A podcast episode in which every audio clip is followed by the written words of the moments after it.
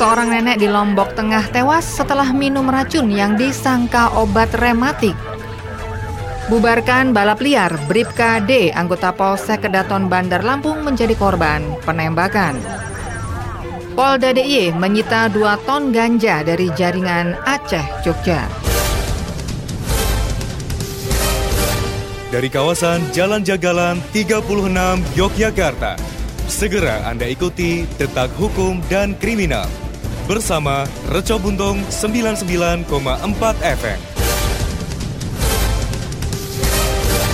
Selamat petang pemirsa, itulah tadi beberapa berita hukum kriminal dalam sepekan yang kami rangkum dalam program Detak Hukum dan Kriminal Reco Buntung edisi hari ini Minggu 13 Februari 2022. Saya Asik Eka Dewi segera kita menuju informasi pertama. Detak Hukum dan Kriminal Reco Buntung. Pemirsa ketidaktahuan membawa malapetaka, begitulah nasib nenek Olem 70 tahun Kelurahan Sasake, Kecamatan Praya Tengah, Kabupaten Lombok Tengah, Nusa Tenggara Barat yang ditemukan tewas di rumah. Penyebab sang nenek tewas diduga lantaran telah minum racun yang dikira obat rematik. Demikian dijelaskan Kapolres Lombok Tengah AKBP Heri Indra Cahyono di Praya. Dari hasil keterangan yang diperoleh dari anak kandung korban bahwa sebelum meninggal korban sedang duduk di teras rumahnya, sedangkan anaknya sedang memperbaiki kandang ayam sempat menanyakan kepada korban sedang apa. Korban pun menjawab sedang makan obat rematik. Melihat ibunya mengunyah dengan keras, anak korban merasa curiga dan langsung memeriksa tempat daun sirih yang berada di depan ibunya dan ditemukan satu bungkus racun hama yang sudah terbuka. Seketika korban langsung muntah-muntah dan diberikan air kelapa untuk diminum dan korban sempat dibawa ke puskesmas Batu Nyala untuk mendapatkan pertolongan medis. Akan tetapi kondisi korban terus menurun hingga nyawa korban tidak bisa diselamatkan dan dinyatakan meninggal dunia. Atas kejadian tersebut, keluarga korban menganggapnya sebagai musibah dan menolak untuk dilakukan otopsi terhadap korban dengan membuat pernyataan penolakan. Pemirsa seorang anggota Polsek Kedaton Bandar Lampung Bribka D menjadi korban penembakan orang tidak dikenal saat menjalankan razia balap liar pada Minggu 6 Februari dini hari. Polresta Bandar Lampung masih mengejar pelaku penembakan tersebut. Demikian Kapolresta Bandar Lampung Kombes Polisi Ino Haryanto. Ia menjelaskan peristiwa penembakan tersebut terjadi saat anggotanya sedang melakukan penertiban balap liar yang dilakukan oleh sekelompok remaja di daerah PKORY Halim, kota setempat. Kapolresta mengatakan bahwa terhadap anggota yang mengalami luka tembak tersebut telah dilakukan upaya pengobatan dan tindakan medis yang diperlukan. Terkait penertiban terhadap aksi balap liar tersebut, ia mengatakan bahwa anggotanya berhasil mengamankan 61 kendaraan roda 2 dan 89 remaja yang telah diidentifikasi. Sekelompok remaja ini telah berulang melakukan aksinya. Bahkan sebelumnya sudah dilakukan pengamanan terhadap remaja yang melakukan penghadangan kepada masyarakat yang melintas berikut dengan barang bukti sejumlah senjata tajam. Informasi yang dihimpun sebelumnya, salah seorang anggota Polsek Kedaton Bribkade tertembak oleh orang yang tidak dikenal saat melakukan patroli razia gabungan di wilayah hukum Polresta Bandar Lampung pada Minggu 6 Februari dini hari saat menjalankan tugasnya. Pemirsa Ditres Narkoba Polda DIY berhasil mengungkap kasus peredaran narkotika jenis ganja jaringan nasional. Dalam penangkapan tersebut, polisi mengamankan barang bukti ganja seberat 2 ton lebih 82 kg. Ganja itu diedarkan ke seluruh negeri termasuk di Jogja. Menurut keterangan, ganja sebanyak itu diamankan dari ladang milik Aga M 50 tahun, warga Gayoluas Aceh. Pengungkapan kasus itu berasal dari pengungkapan kasus sebelumnya di Condong Catur, Depok Sleman dengan enam orang tersangka. Saat dikembangkan, didapatkan info ganja diperoleh dari Aceh. Tim di TKP mendapatkan ladang ganja seluas 2 hektar di Gayuluas, Aceh. Demikian Kapolda DIY Irjen Polisi Asep Suhendar SIK. Dijelaskan ganja dalam ladang tersebut ditaksir harganya mencapai 14 miliar rupiah. Polisi hingga kini masih terus mengembangkan kasus ini guna meringkus para tersangka lainnya yang terlibat dalam bisnis haram ini. Ganja tersebut kemudian dimusnahkan dengan cara dibakar. Tangkapan ini merupakan yang terbesar sejak 10 tahun terakhir di Polda DIY.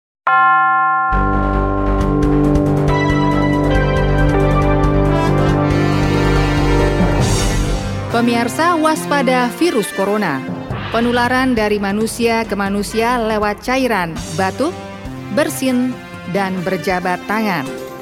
Virus ditularkan jika Anda menyentuh cairan orang terinfeksi, lalu menyentuh area mata, hidung, mulut. Gejala-gejala yang perlu diperhatikan: batuk, pilek, sakit tenggorokan, demam, sakit kepala, dan sesak nafas. Hotline Kemenkes terkait virus corona di 021 5210 411 atau 081 2121 23119.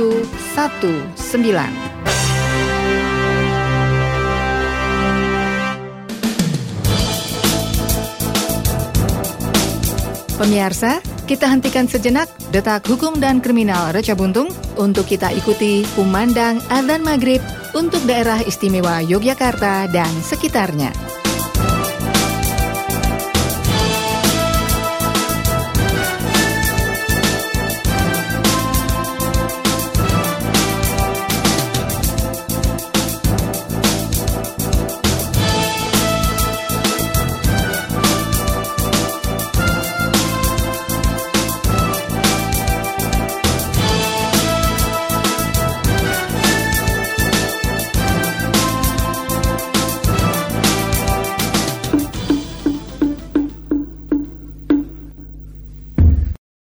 الله أكبر.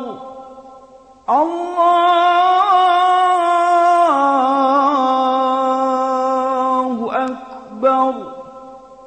الله أكبر.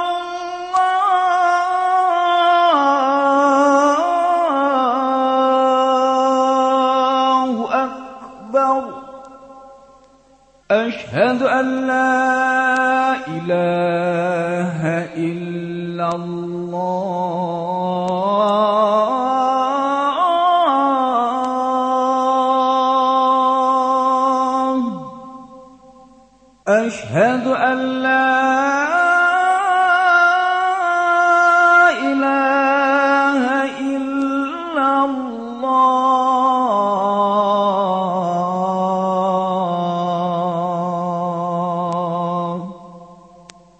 أشهد أن محمدا رسول الله.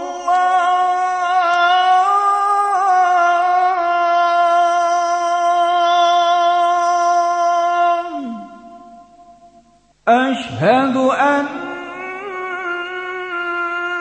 محمدا رسول الله.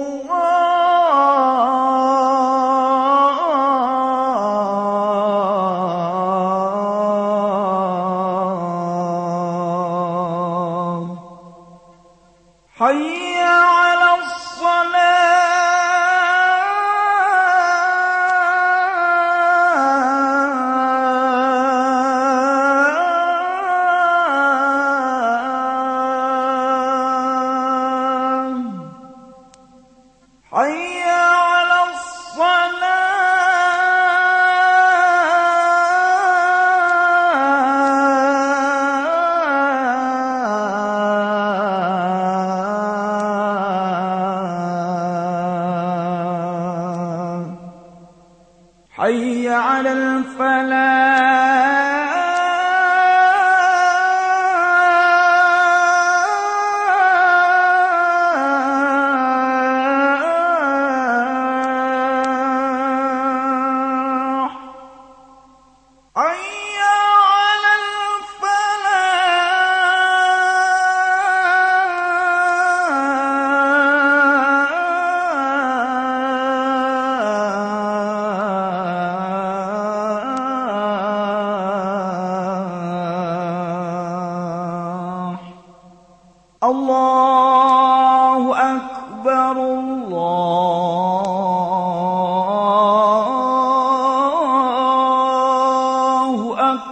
أكبر لا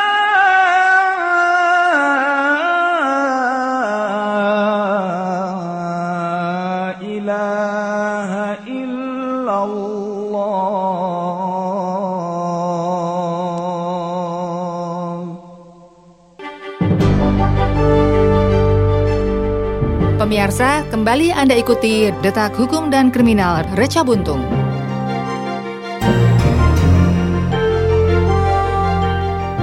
Pemirsa teror bom Molotov terjadi di wilayah Ketandan Banguntapan Bantul hari Selasa 8 Februari 2022. Pelaku melemparkan botol berisi bensin dan api ke rumah warga hingga membuat mobil terbakar. Informasi kejadian itu diunggah oleh seorang netizen dengan akun Pramita Desi di grup Facebook Info Cekatan Jogja pada hari Rabu 9 Februari. Dalam postingannya, dia mengaku menjadi korban teror bom Molotov pada Selasa dini hari. Menurutnya, saat kondisi sepi dan gelap, rumahnya dilempar bom Molotov oleh pelaku yang naik motor. Di postingan tersebut, Pramita juga menyertakan tiga foto yang menunjukkan dampak bom Molotov, yaitu bekas terbakar di pagar dan mobil bercat putih. Nampak bagian samping mobil hingga ke dalam terbakar hebat dan menyisakan abu. Molotov berupa botol air mineral berisi bensin ada sumbunya. Dia menjelaskan teror serupa juga terjadi di kampung sebelah, namun pelaku melemparkan batu saja. Pramita menyebut pihaknya sudah melaporkan ke pihak yang berwajib. Dari Tribun Jogja.com, Satpol PP Kota Yogyakarta menemukan adanya pelanggaran berupa penyalahgunaan lorong pertokoan di kawasan Malioboro. Lorong tersebut disewakan kepada PKL liar dengan tarif sebesar 24 juta rupiah per enam bulan. Kepala Satpol PP Kota Yogyakarta Agus Winarto mengatakan bahwa lorong pertokoan tersebut disewakan oleh pemilik toko kepada PKL liar yang tidak tergabung di paguyuban. Pihaknya akan memeriksa perizinan penggunaan lorong pertokoan di Malioboro. Agus mengklaim akan memperlakukan tindak pidana ringan atau tipiring terhadap pemilik toko yang menyewakan lorong pertokoannya. Apabila pihak yang menyewakan sudah ada uang tanda penyewaan, maka uang itu harus dikembalikan. Agus menambahkan kebijakan penataan Malioboro hendaknya bisa dipahami oleh semua pihak, sebab pemerintah telah memberikan waktu selama tujuh hari terhitung sejak tanggal 1 hingga 7 Februari agar kawasan Malioboro maupun lorong pertokoan steril dari PKL. Hanya saja saat proses relokasi berlangsung, pihaknya mendapati salah satu toko yang menyewakan lorong di kawasan tersebut. Hal itu disebut Agus melanggar aturan penataan dan proses relokasi yang saat ini terus berlangsung. Terlebih menurut Satpol PP DIY, penyewaan lorong toko kepada PKL tidak sesuai dengan Perda nomor 2 2017 tentang ketentraman, ketertiban umum dan perlindungan masyarakat. Sementara itu, Koordinator Lapangan Perkumpulan Pengusaha Malioboro dan Ahmad Yani atau PPMAY Karyanto Purbohusodo menyebutkan pemilik toko yang diduga melakukan penyewaan area lorong kepada PKL liar merupakan anggotanya. Namun demikian, Karyanto bersikukuh bahwa area yang disewakan itu masih termasuk ke dalam pekarangan toko dan berada di luar lorong Malioboro.